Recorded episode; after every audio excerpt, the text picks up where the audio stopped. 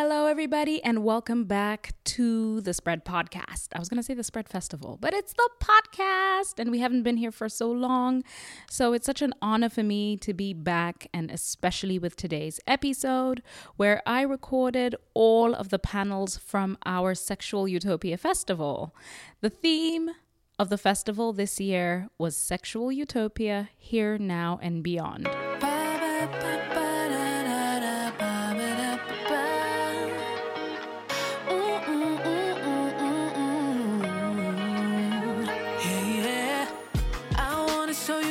That I won't let nobody else see. This year, we invite you to imagine and co create with us a utopia made out of your most pleasurable fantasies. We invite you to imagine the desires that make you feel safe, happy, and free. In this panel, some of the questions we set to answer were What are the moments of sexual utopia that exist in the here and now? Are they opposed to cis hetero patriarchy framings of love, sex, pleasure, and intimacy? And what changes do we need to start making now to achieve the world that we want? Join Nana Darkoa, our host, as she speaks to Olu Timehin, Mary Lise, Nana Akosua, and Felogene for some mind blowing facts and opinions in today's episode of the Spread Podcast.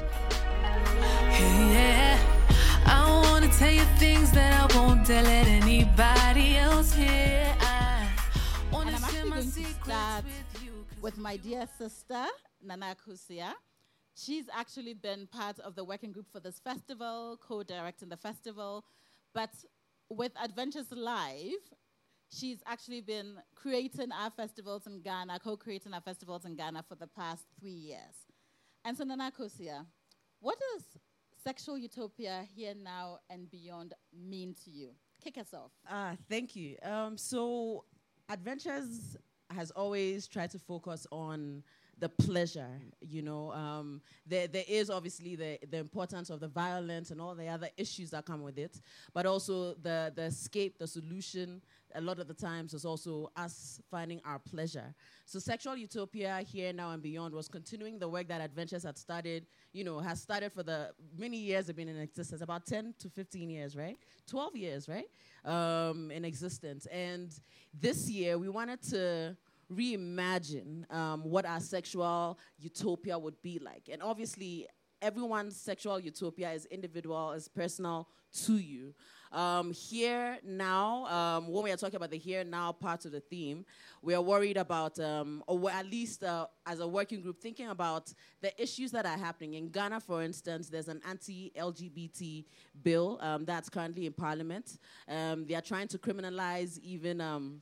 Um, um, sympathy, you know, um, for the LGBT plus community in Ghana. They're trying to criminalize all sorts of things.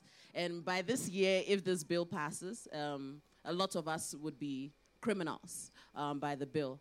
Um, and I mean, it's just not in Ghana, it's also in the, the rest of Africa. So, looking at the repressive governments, how do we then, um, as queer folk, as, as lovers of love, how do we create a utopia in the here and now in spite of?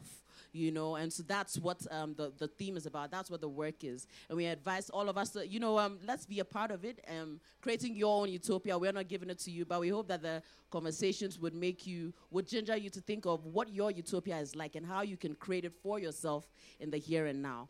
Um, and beyond, obviously, we are looking at what we're looking at beyond um, the dream, the futuristic, the spiritual. You know, uh, African time is never linear and, and it, it's usually circular. So when we are talking about the here and now, the beyond is also happening now you know, as we are fighting for freedoms, in the same time, we are creating a paradise in the here and in the now. So beyond, we are looking at even tech, you know, sex tech. What does that look like? How does that solve problems?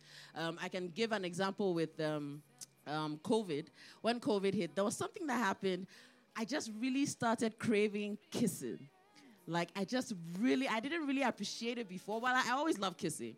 But when COVID hit, I realized, hey, kissing? oh my goodness. Yes. K I S S I N G. Like, that alone, you know. Um, I'm someone who used to, like, if if you don't if we're dating and you don't kiss me well, just understand I'll find someone else to kiss because that was necessary, you know. And now I realized like during COVID I couldn't, so it was a lot of time, you know, um, exploring erotica um, during that time, seeing how people wrote about it, seeing how people depicted it in illustration, and and for me it was it was was my healing, you know. Um, for for a time I couldn't get it, so in, in a brief sex uh, sexual utopia here now and beyond. This is what we are we're trying to do with the theme in a brief. Thank you. Thank you. And I was just going to let you all know that the way I tend to facilitate conversations is I like to involve everybody, okay? So there's going to be a round of questions that each panelist is going to answer, and then I want to open this up to be interactive. So I'm going to come to you and the audience to take your questions, to take your comments as well. So just start making a mental note of anything you want to contribute to this conversation. And I'm going to go next to somebody that I like to describe as one of my favorite little sisters, Timehin. And I think, you know, we live in very difficult repressive contexts, especially where sex and sexuality is concerned. And at the same time, we know it is political to focus on our pleasure. So, what I want to, I guess, hear some thinking from you about is how can we co create sexual utopias in the here and now? And how can one do that in a difficult, repressive context? If there are personal experiences you'd like to share, we would like to hear them. Okay. Hello, everyone. Hello, in particular, to the person who screamed when she heard my name. I see you, boo. um, so, to follow on from what Nana Akosua said, and to answer your question, louder. Okay. uh, I think that we can live, we can hold two truths at the same time. The first truth is that we belong to ourselves. And the second truth is that we live in a world that is constantly trying to capture us. And this world has been trying to capture us for what, 500 years, right? And they succeeded in capturing us materially, physically for some time. And now the, now the work is to capture our minds, to capture our relationships, to capture our imagination, to, to subject us to fear so that we do not realize that we still belong to ourselves. Um, so I think a key ingredient for building utopia here and now is to hold the second truth in the back of your mind and the first in the front. I belong to myself.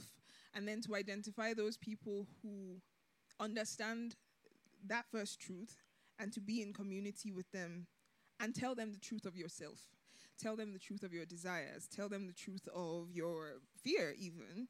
And trust that the space that you create within that sharing, within that vulnerability, within that honesty, will bear fruit that allows you to express, to seek pleasure, to embody joy.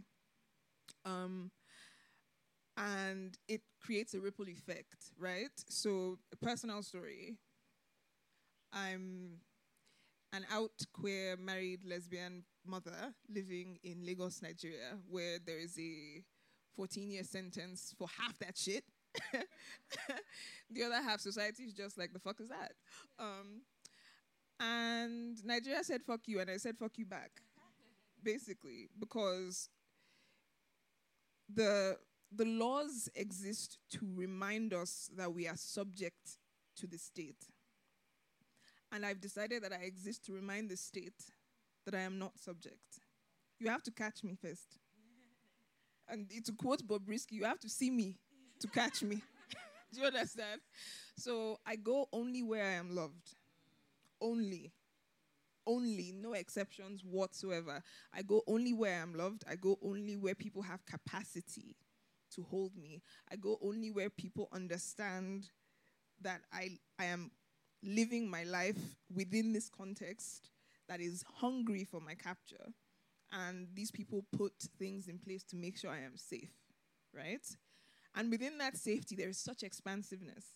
Because when you are surrounded by love, it protects you, it looks out for you, it identifies threats sometimes before you even see them, right? But to be able to, to live in this love, to live in this safety, you have to tell the truth. And it's very scary to reach that place when you've been conditioned from the moment you could have a thought of your own to reject yourself, to loathe yourself, to to you know, it's it's it's one thing to get past the self hatred, it's something else to get past the fear, to get to the love. But I promise the love is there.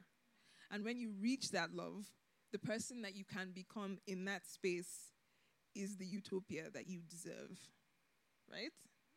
Yeah. I love it. I love it. And I'm like, what shifts? And this is a question to you all. What shifts when you say to yourself, I belong to me first? That is so powerful. And, and what also shifts when you only go to places that you're loved? I just want to assure everybody here that you're here because you're loved, right? Here is a space of love. We have the love all around. And we're here because we want to share love together. Thank you to me, and that's really, really powerful.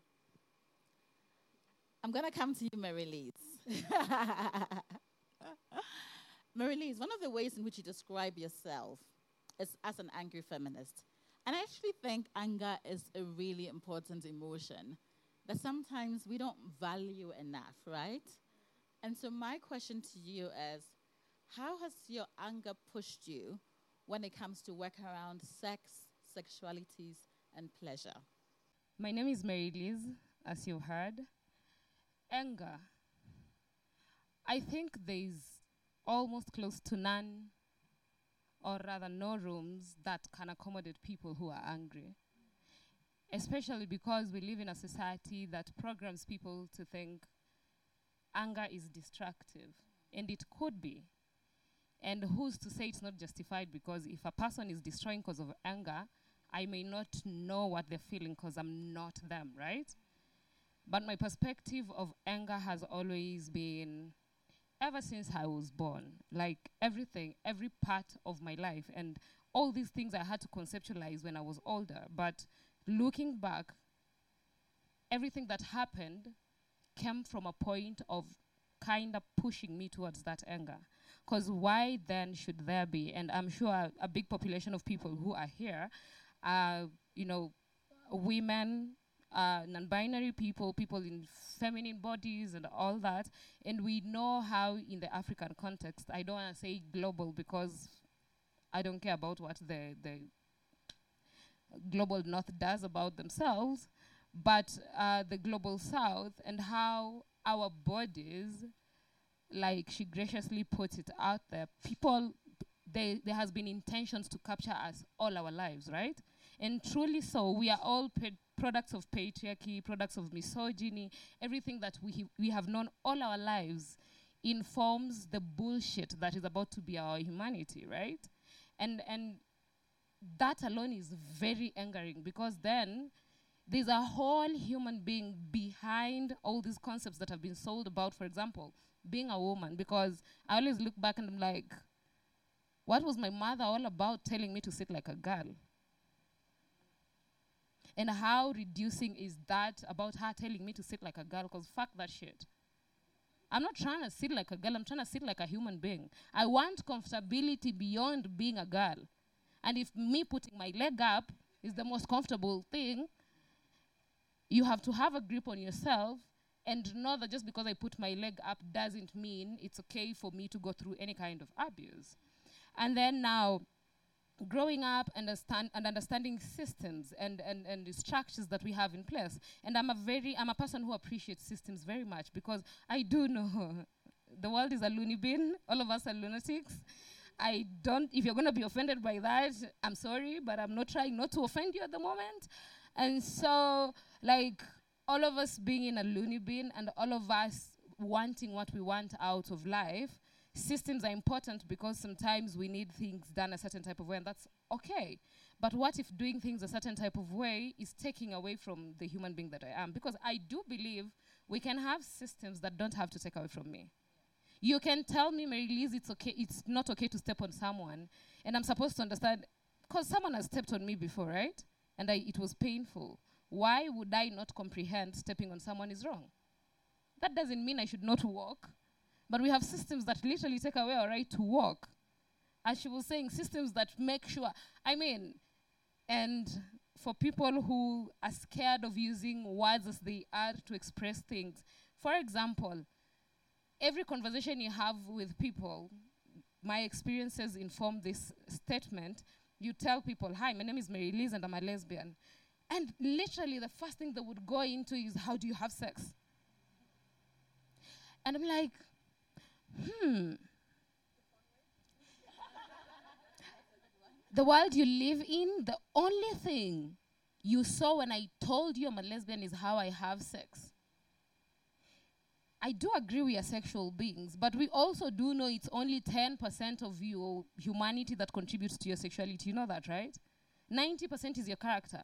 Your career informs your character, your environment, your family, your all these things inform who you become, right? And those peop- things play a bigger role. But how is it that when it's lesbians? Because trust me, I know, I know for sure there is no cis heterosexual person who is asked by a queer person, "How do you people have sex?" I can bet on that even without a research. I can bet my freaking life on that, right? I'm the research. Ask me. And why wouldn't that make you angry? Because while even we live in a world where we fight all these systems that are set up to oppress us, why wouldn't that make me angry? Because why is my humanity to you just about how I have sex? Am I trying to have sex with you? Do I even like you like that? Like, I know I'm a girl. and I know when I'm talking to girls, there's an 80% chance I'm hitting on them. or probably an 80% chance that I'm telling them they are hot. But can I tell them they are hot and not be hitting on them? Absolutely. And that doesn't mean every time I'm living my life, I'm, I'm, I'm literally going to be a lesbian all my life. But everything I do doesn't revolve around me being a lesbian. And the reason we are forced into this system of wanting to say all the time you're a lesbian, aboard a, a community of cis heterosexual people who say, don't rub your sexuality on us. Dude, you hold hands everywhere. You have weddings on TV shows. What's not rubbing your sexuality on us? It's everything, right? And so I'm angry because we live in a world where there's a lot of shifting the goalpost, the double standards. They, they're just sitting in a room and being like, you know, if cis heterosexual people are going to bring a plethora of shows on TV, we are going to gather around. I'm a supporter of that system because I do watch Russia TV, and I mean, which Russia TV, which Russia TV doesn't have all that bullshit, right? But life is bullshit. It's a big bullshit, so I can as well take a chunk of bullshit and like kind of munch on it or whatever, right? And while I'm doing that, and I understand that, I have a responsibility to channel my anger and question, even when I'm looking at this. And we're speaking about our sexual lives. And simple things like pleasure to men is women being told you're glowing because you slept with a man recently. But to women, but to women, the guys will look at it at like, don't worry about Marylize, she slept with three guys. She's a hoe. Why wouldn't that make you angry? Because when I sleep with a man, he's gonna make me glow, but when he touches me, he's gonna take away my humanity? Fuck that shit. I don't wanna live in that world. So I wanna live in a sexual utopia where I can be in a world where I can reimagine what sexuality is like for me.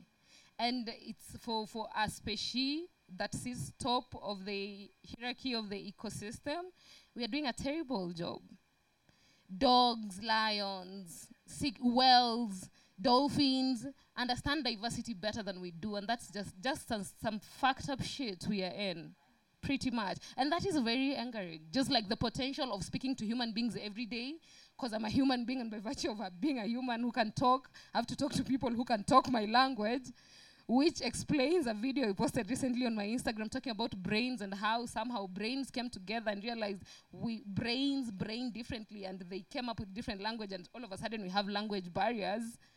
And now we are here, we don't understand each other. And when I go to a dolphin, all I have to do is become enough in an ocean and it will flip and I will see it. But a human being can't flip on a simple thing as understanding I'm a complete entity as Marylize, as a woman, as a non binary person, as a human being, and I don't need to explain how I live the way I live unless it's hurting anyone, which it doesn't. So I'm angry because we all need to be angry. And I hope for a day. I mean, I I I've been angry all my life. People who have interacted with me know my anger, right? And recently, actually, currently is when I'm reading uh, the Seven Necessary Sins uh, for Women and Girls by Mona El Eltahawy. And for the first time, I'm resonating with anger because resonating with anger in essence because Mona Eltahawy really explains a scene where she was in Toronto in a club and a man gropes her. And because she's a, she's a survivor, and uh, it may be wrong for me to use term survivor, but for perspective here, she's a survivor of sexual abuse and someone groping her. And her just saying, fuck that shit, I'm gonna be angry and I'm gonna follow this man, trip him. He falls down, I'm gonna sit on him and I'm gonna beat him properly and there's going to be a man besides me who understands that concept and is going to tell everyone, leave her alone, she has it covered. And she punched that man properly. I'm going to continue being angry. And I've punched a couple, and there is more to go. And I am not going to be ashamed because until a time, like she was saying, that I need to own my body and it has to belong to no one else but myself. Yeah? I'm going to continue being angry. And sometimes it may look like punches, sometimes it may look like protests, sometimes it may look like me meeting you and not giving two shits about talking to you because you sit on the other side of why I'm angry. Even banners can fly now. That's so cool. yeah, but I'm gonna keep being angry until we all are free. I am going to keep on being angry until we all are free. I think that's such a powerful sentence to end on. Thank you, Marylize. And I think definitely as part of the motivation for us co-creating spaces like this, right, is our anger at the way the world is, our anger at, you know, the very basic and true information we get told about sex you know, and we're also motivated by love to create spaces like this where we can actually come together and chat. So I'm going to pose a question to my dear sister Felogene and then come to you. So I hope you're ready with your questions. And part of how I know Felogene is because of work she's done around the economy and thinking about economic realities from a feminist perspective. And I think when we talk about sex, we also have to talk about money. Cha-ching. It's very important, isn't it? so I want to ask Felogene. I mean, I'm thinking of this song. I can't sing. Ain't nothing going on but the rent. You gotta have a job if you wanna be with me. So my question to you, Felogene, it's what has money got to do with you know, sexual utopia. Can you help us? Yes. Um, you know, economics and economy uh, is not a very sexy topic. Huh? but I think it's intentional because that's how they exclude us from very important conversations. Uh, that's how they silo our struggles because economic justice and liberation is a precondition to sexual liberation. And I'm going to talk about that in a bit. But I wanted us to take us down the memory lane because you've talked about lyrics. Huh? So I'm going to s- say certain words. I also can't sing like Nana. So I'm going to say certain words, and I want you guys to shout if you know the song and the person who sang it. Can we give it a go? Aye, can we give it a go? Okay, cool. so the first one is no romance without finance. No romance without finance. As soon as you get it, just shout. Boy, nothing in this life is free. That's why I'm asking you, what can you do for me? I've got responsibilities, so I'm looking for a man who's got money in his hands. Does anybody know who that is? DJ? David? Broke Boys? Fast track? Uh huh. Mm-hmm. Exactly, Gwen Guthrie. Ain't nothing going on but the rent, huh? Well done. That's right. Okay. Okay, cut. I'm Marilyn enjoying themselves too much. The next one, um, I, I really hope people get this one. Can you pay my bills? Can you pay my telephone bills? DJ.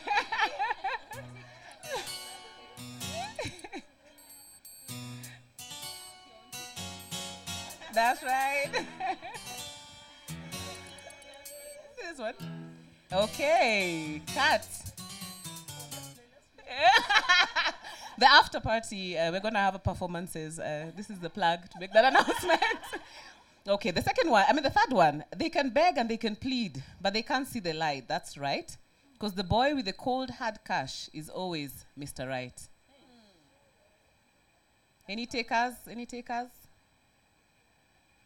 You guys are in the struggle. You're not in the. you don't know this song. Must a struggle. DJ.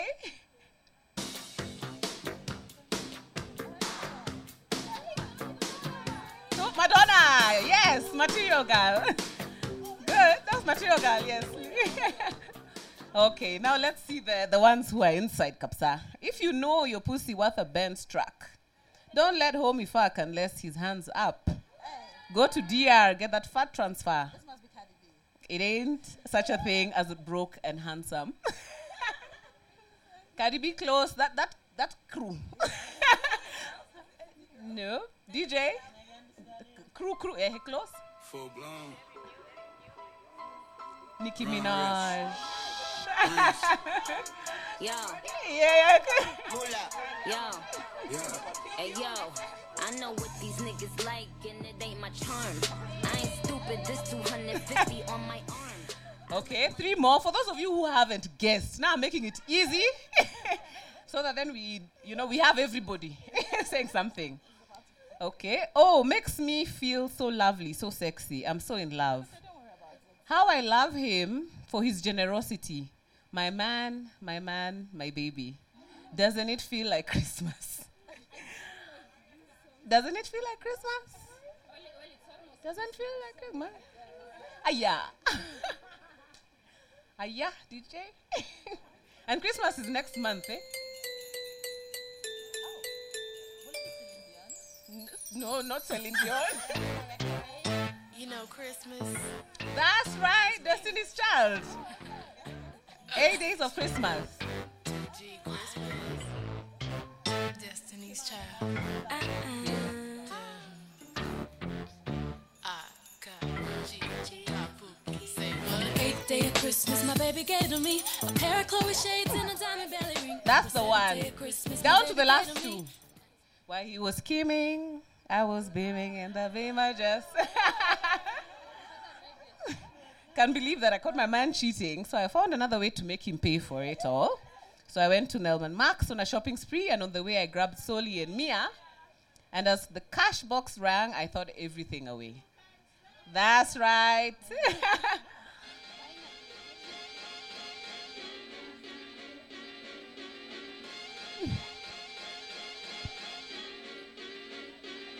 While he was scheming, I was beaming in the beamer, just steaming. Can't believe that I caught my man cheating. So I found another way I know. And then, and then finally, no, I don't want no scrub. A scrub is the guy. That finally,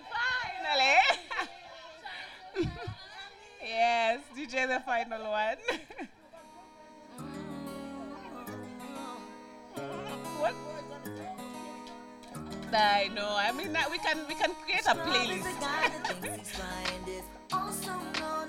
Burst up. Always talking about what he wants and just sits on his broke ass. So, no, I don't want your number. No, I don't wanna give you mine. And no, I don't wanna meet you Thank you. nowhere. No, don't want none of your time. And no, I don't want. Asante ah, sana. yeah, so what has money got to do with all of it? okay, so I've been advised that we should crowdsource a playlist because I've left out some songs, you know, but uh, my, I also have to speak to the point, so I, won't- I won't go through the whole list. But uh, coming back to your question, Nana, what has money got to do with it? I want to say nothing and everything. Um, nothing, because in sexual utopia, I hope that money will not be valued as it is in our current system, our current capitalist system. And for us to understand that, then we have to know that our current capitalist system has everything to do with money, whether we know it, whether we don't know it. Um, secondly, I want to say that all the struggles are connected. So while you're in deep working on sexual liberation struggles, you know, whether it's policy legislation, whether it's reclaiming your body, whether it's rejecting the state, um, you know, and reminding the state that you're there, all this is connected to everybody else who's fighting for the environment, who's fighting for a different economic justice system. A lot of things that uh, especially come up, uh, and I'm trying to step down the economic justice conversation because I think it's important for us to realize that the four most important things in this system and what capitalism values is labor, is capital, which is money, is entrepreneurship, which is a new thing, right? And we have also been co-opted in that struggle because then we are like, we want to enterprise. I mean, we want to enterprise around our sexual liberation, right? And then finally, land. And where the intersection is between sexual justice struggles and economic justice struggles is materially on conversations of labor. And that is what you're hearing in those songs. They seem bravado, you know, at first, because you're like, "Mm, my money, my body, my. But basically, it's a cry against pushing back against a system that is exploiting us. And the more you're exploitative in the capitalist system, the more it rewards you. And the less you're exploitative, the more you're oppressed. And so this is why we have struggles like sex work and trying to justify why sex work is work. This is why we have conversations around ethics, access, accountability for services.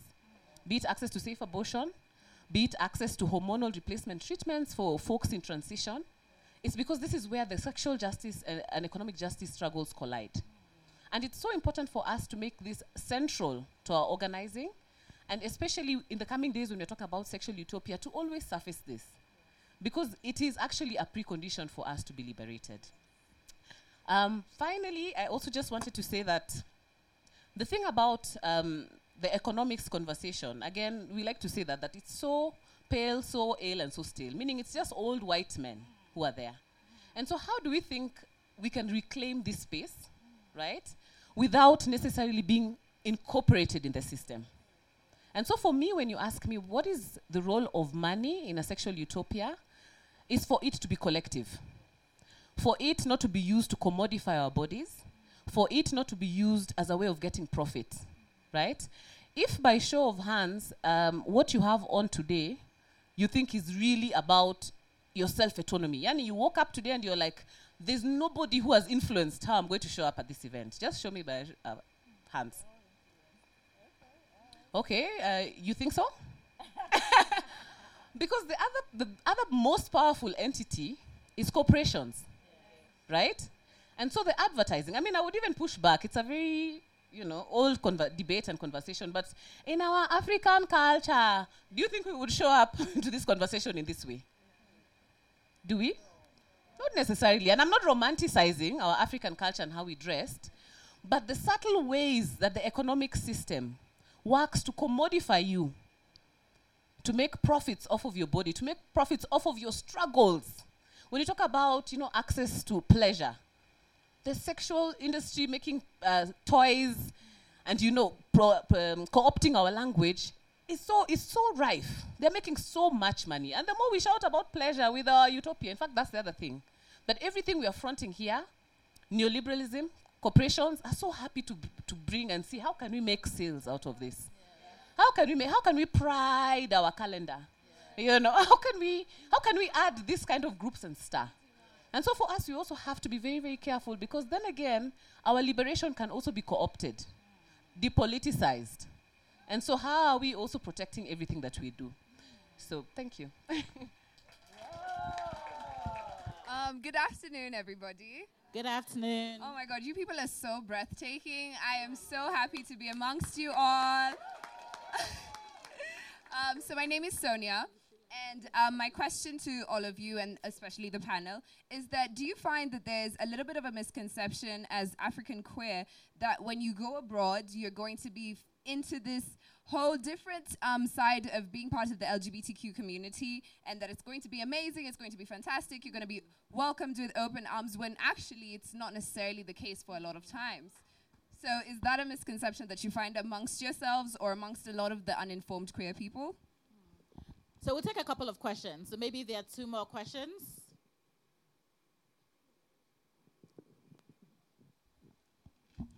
Um, hello everyone. Hi. The panel, you are amazing. You guys are looking amazing. Your your voices, literally, they're speaking life to me. So thank you so much. I have a question actually for all of you. Do you and okay, the panel. Do you think there is a fine line between sexual liberation and promiscuity? Uh, it, it's it's get the pressure is getting worse. one last question. One last question. Hi, thank you. Uh, good afternoon. Really excited to be here. My question for the panelists and anyone in the audience as well is this intersection of sexuality and disability. Um, if anybody can speak to that um, from experience or any work that you do in that space. Yes. Brilliant. And I have to say, I also love the people where like the questions are for the panelists and also the audience. Because for me, that acknowledges that the knowledge is like collective within all of us, and not necessarily everybody on the panel can speak to everything. So we'll do our best, but we'll also go to the audience um, if they may have responses to some of these questions. Okay, so the first question was As an African queer person, will the world be better when you're outside of Africa, maybe in the West? Shall we start with you, Marylize?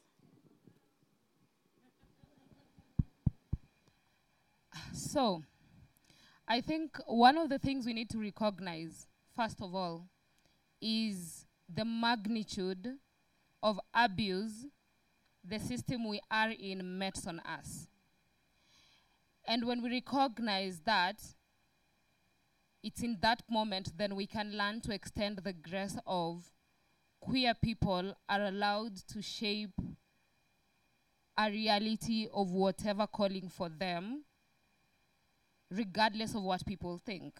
Now, that does not negate the fact that just because you go, for example, to a country, I'll use a country like Canada, right? Just because you go to a country like Canada doesn't mean everything will be rosy. Everyone has a different story to tell. We have people who go, and it's easy for them, they kind of get integrated into the system, and they can even continue to do their work as if they were human rights activists, for example, here, they can be able to be human rights activists on like from that level, right? But also, you have to understand, as Felogene was breaking down the systems and, and, and capitalism and all that kind of stuff, regardless of where you go in the world, you're still a, a source of labor, right? You're gonna, if you won't continue paying taxes in this country, you will start paying tax taxes in a new country. Lucky for you if you are not in a country that colonized you, because then that will, be, will mean you paying taxes to your colonizer, which is absolutely ridiculous. But you're gonna do it anyway, because hello, right? Yeah, but but essentially, the picture I want to paint is as queer people, we need to recognize if the system wasn't bad, no one wants to leave home. No one wants to leave home. Whatever home looks like for looks like for, for you, right? No one wants to leave home because here in Kenya, right now I'm speaking English. It's because we do acknowledge that the people in the audience of this festival are not just Kenyans. And so English is somewhat a language. And I'm saying somewhat because just because it's English doesn't mean it's first language for everyone. But at least we can all, you know, kind of align ourselves with that. But after here, the comfort of me being a Kenyan is that I can get into any entertainment area. I can get into, well, I'm not a believer. I wanted to say church, but I realized, fuck that. But um, I could get into any place and, and be like speaking Swahili, and chances of me being understood is up to 80% of that, right? And that in itself is comfortability. That itself is privilege. That itself is everything that I wouldn't get if I left this country today. But we also need to know, in the spirit of owning ourselves and belonging to ourselves, I have not felt like I belong to Kenya for almost six years now. I've not felt like I belong to Kenya. I've not felt like I belong to my tribe. I've not felt like I belong to my family. I've not felt, even, dare I say, the larger queer community. I've not felt like I belong to the larger queer community. I belong to parts of the queer community, but not all of them. And I loved what you say go where you're loved, go where you're celebrated. I've had to learn the most painful parts of that journey. That just because I'm queer doesn't mean I'll enter any room full of queer people and I'll be loved and celebrated. Does that mean it's okay? No. But is it happening? Yes. Do I learn then to extend the grace to even these queer people who are not appreciating me, seeing me, celebrating me, and loving me, yes, I extend that grace, but that doesn't mean I should extend grace and sit there while I'm being trampled over. You get? And so we need to recognize that there is a very, like, while one thing is is is wrong because the biggest undoing here is really colonialism and capitalism. And i don't want to, us to look at them from a point of being colonized. I want us to look at them uh, uh, from a point of neocoloni- neocolonization and neo-capitalism. Because yes the world taught us capitalism but who's the first person who will exploit you? The person who you know who runs a personal business and sells you a wig for 10k, which is a fake human hair wig. That there is how. Yeah, so pretty much in that angle. So extend grace for people and let people choose what their reality looks like. Yeah. Thank you so much. And on the subject of choosing what your reality looks like, Timehin, I'm not trying to say anything about you or I, but what's the difference between promiscuity and sexual liberation, and is there a difference? And does it even matter? Does it even matter? Um, so, I think the word or the concept of promiscuity assumes that there is an appropriate level of shared sexual contact that every human being should abide by, and that anything beyond that level is excessive, right? And I don't think that there's any such thing as a standard anything for all people. So when it comes to sexual expression, sexual contact, sexual pleasure, I think it's entirely subjective. That being said, I do know that because we're so undereducated about sex and about desire and about sensuality and about intimacy that a lot of people, in the attempt to reclaim or to assert their ownership of their sexuality, then begin to have sexual experiences with a large number of people without necessarily identifying what is good for them. Right? So I think the difference between sexual liberation and, and promiscuity which we've delegitimized in the first place. But the, the, the, important thing here is knowing what is good for you, knowing what is actually pleasurable for you. And, and I say, I'm thankful to be a queer woman because I feel like there is more safety within queer spaces for sexual expression than, than within cisgender heterosexual spaces, right? Because there's this weird value assignation to if a woman has sex with a man, then she's lost her. What was the thing? She, the, she's glowing because the man has released in her, but her value as a human being has diminished. And then, you know, like they'll be in their group chat talking about the fact that three of them fucked. She's like, no, I fucked three of you. like, let's be clear. The pussy is banging. All y'all wanted some. I'm a generous queen. There you fucking go. Right? Um, period. But you must, I think it's important to also understand that if you're having sexual encounters with people who fundamentally do not or cannot respect you, yeah. who do not or cannot see your humanity, who do not prioritize your pleasure, your safety, your well being, who don't understand that you may be bringing trauma to the experience, that you yourself are only approaching your own pleasure, somebody who's not willing to co create a beautiful experience for you, then maybe it's not liberation yet yet. But it's a journey. And I think people deserve grace on the journey. And the more we learn about what's good for us, the more we can look back and be like, maybe I shouldn't have been such a generous queen to these dusty ass niggas. it is what it is. And so I have been told, I was told five minutes ago I had five minutes. I'm asking for another five minutes. So I'm going to like answer the question around the connection between sex and disability very, very quickly.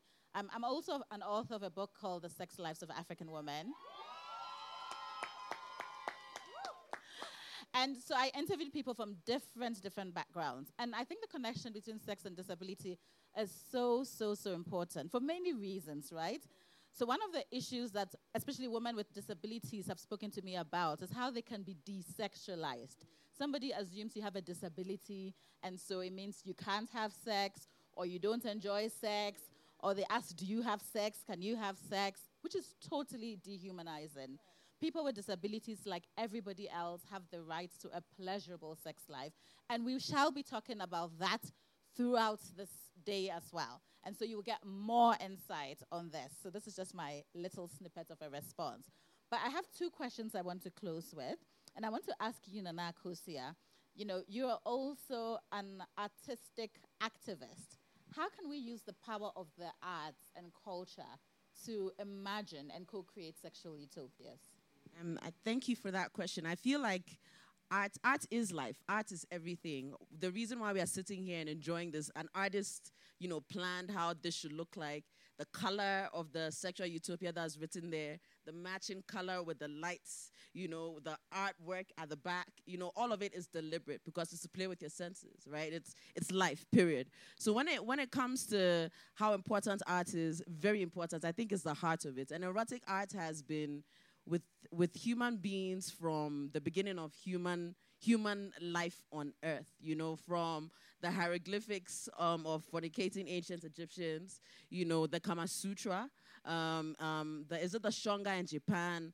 Um, the, the kama sutra everyone whenever we think about that we are thinking about bodies that are distorted and crazy things but it's, it's, it's, a, it's a sanskrit text it's a holy text that is trying to teach you how to incorporate the s- sexual art into everything in life. So apart from learning the sex bit that we know, you're actually supposed to learn 64 other arts, which even include magic and sorcery. It includes learning science. It includes um, how to have social interaction, how to, you know, throw a party and have rich conversation, how to conversate. You know, all of these things, they see it as part of the lead up to and also part of how you live your life. So it is the art it is the art of living. And and uh, when you when you um, fully master that in a sense you've ascended to being a high quality human being you know um, a, a, a an ascended being period. So th- for me i feel like art is very very important. And to say that let me let me shout out our artists for the cover art for adventures live